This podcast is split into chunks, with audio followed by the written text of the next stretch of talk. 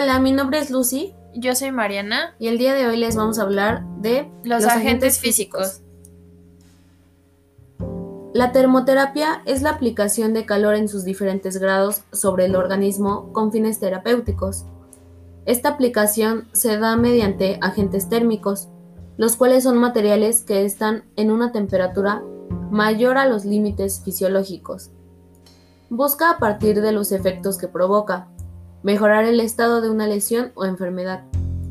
Es una de las técnicas terapéuticas de mayor uso por los profesionales por sus grandes beneficios y su bajo costo. Puede clasificarse como superficial cuando la penetración es baja, como con el uso de infrarrojos o en acciones terapéuticas por mecanismos de reflejos, o profunda cuando se dan efectos biológicos gracias al calentamiento directo de tejidos profundos, como sucede en el uso de algunas corrientes eléctricas. La mayor parte del calor de nuestro cuerpo proviene de la oxidación de los alimentos. La velocidad con la que se produce este calor se conoce como IM y se mide en kilocalorías. La crioterapia es un conjunto de procedimientos que utiliza la temperatura fría en la terapéutica médica. Se diferencia de la hipotermia, por lo que ésta disminuye la temperatura central del organismo, mientras que la crioterapia disminuye la temperatura periférica y generalmente es puntual. El frío es la sensación producida por la pérdida de calor o por la estimulación de receptores nerviosos específicos. El estímulo frío sustrae calor del cuerpo. La intensidad de este enfriamiento depende de cuatro factores principalmente. Diferencia de temperatura entre el agente frío y los tejidos. Tiempo de exposición. La conductividad térmica del área tratada. Tipo de agente frío utilizado. Efectos fisiológicos de la crioterapia. Estos efectos dependen de, la intensidad, el tiempo y la superficie de tratamiento.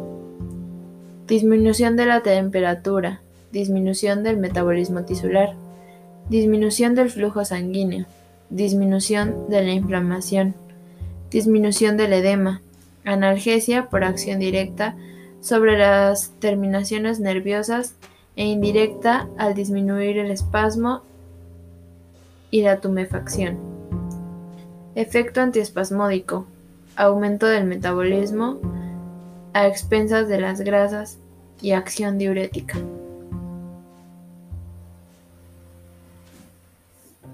La hidroterapia desde el principio de los tiempos se ha visto al agua como una fuente de propiedades curativas. Se dice que el agua limpia y purifica. En términos más médicos, el agua elimina inflamaciones e infecciones. Ayuda a sanar de mejor y más barata manera que muchos otros productos químicos avanzados. En la hidroterapia o terapia física acuática, los pacientes son gentilmente tratados con agua en diferentes modalidades y técnicas como lo son lavados, afusiones, compresas y fomentos, baños, duchas, chorros, baños de remolino, masaje subacuático, tanques, piscina, natación. La hidroterapia ha sido utilizada por décadas como parte de un tratamiento integral en el caso de diversas afecciones de salud, desde casos de artritis severa hasta terapias postquirúrgicas de rodilla o cadera. Una gran labor en la hidroterapia la vemos en el tratamiento de fibromialgia, donde los síntomas o manifestaciones clínicas incluyen molestias corporal generalizada, dolor, trastornos del sueño, fatiga, ansiedad, son mejorados a gran escala con el uso terapéutico del agua. En pacientes con limitación de movimiento, ya sea por parálisis o por dolor, este tipo de terapia ayuda al paciente a mejorar su condición, al igual que en casos donde el músculo sufre de alguna lesión o enfermedad. La inmersión del paciente en el agua colabora en la recuperación de múltiples condiciones.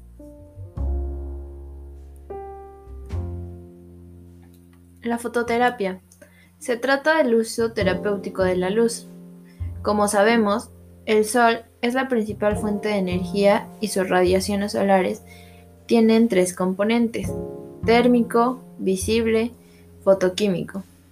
La fototerapia natural es el uso exclusivo de la luz solar con fines terapéuticos y se conoce como hieloterapia. Y entre sus indicaciones se destacan los beneficios en fortalecimiento del sistema inmunológico, raquitismo, anemia, episodios posquirúrgicos, procesos relacionados con la ingesta de calcio, mantenimiento del buen estado en general. La helioterapia no se recomienda en personas albinas, pelagra, lupus eritematoso sistémico, esclerosis múltiple en etapa crítica, conjuntivitis y porfiria. La masoterapia es una terapia manual destinada a producir una serie de reacciones fisiológicas controladas en el sistema musculoesquelético y otros sistemas del cuerpo que conducen al alivio terapéutico del individuo a tratar. Efectos de la masoterapia según Mendel. El masaje tiene tres efectos. Reflejo. El efecto reflejo se activa incluso con una masaje superficial, el cual produce efectos sobre el sistema nervioso autónomo debido a estímulos emitidos por las terminaciones que existen en nuestra piel. El mecánico. Este está presente al generar una presión sobre los tejidos. Cualquiera que se vea va a producir respuestas fisiológicas circulatorias, como el llenado arterial o el drenaje venoso. Metabólicas mediante la segregación de sustancias, musculares a nivel de la contracción o relajación, y nerviosas relacionadas en gran parte con la dirección del estímulo. El efecto tardío se da una vez aplicadas las ciertas presiones y estímulos violentos. Se producirán reacciones combinadas tardías o secundarias en diversos sistemas, luego de cierto tiempo en áreas específicas sobre la piel, aumento de la temperatura, exfoliación cutánea, eliminación de células descamativas, estimula la reabsorción de fluidos, activa las glándulas sudoríparas y sebáceas. Sobre los músculos, mejora la oxigenación e irrigación, lo que conlleva a mejorar el el torfismo muscular. Facilita la salida de sustancias de desecho. Elimina catabólicos. Sobre la circulación. Mejora la circulación por la vasodilatación que provoca la fricción de los tejidos. Aumenta niveles de oxígeno en la sangre. Liberación de histamina y acetilcolina, sustancias que influyen en efectos de relajación, bienestar y disminución del dolor. Facilita el retorno venoso. Sobre el sistema nervioso, anestesia, elimina o, disminuye el dolor. Excita terminaciones ganglionares.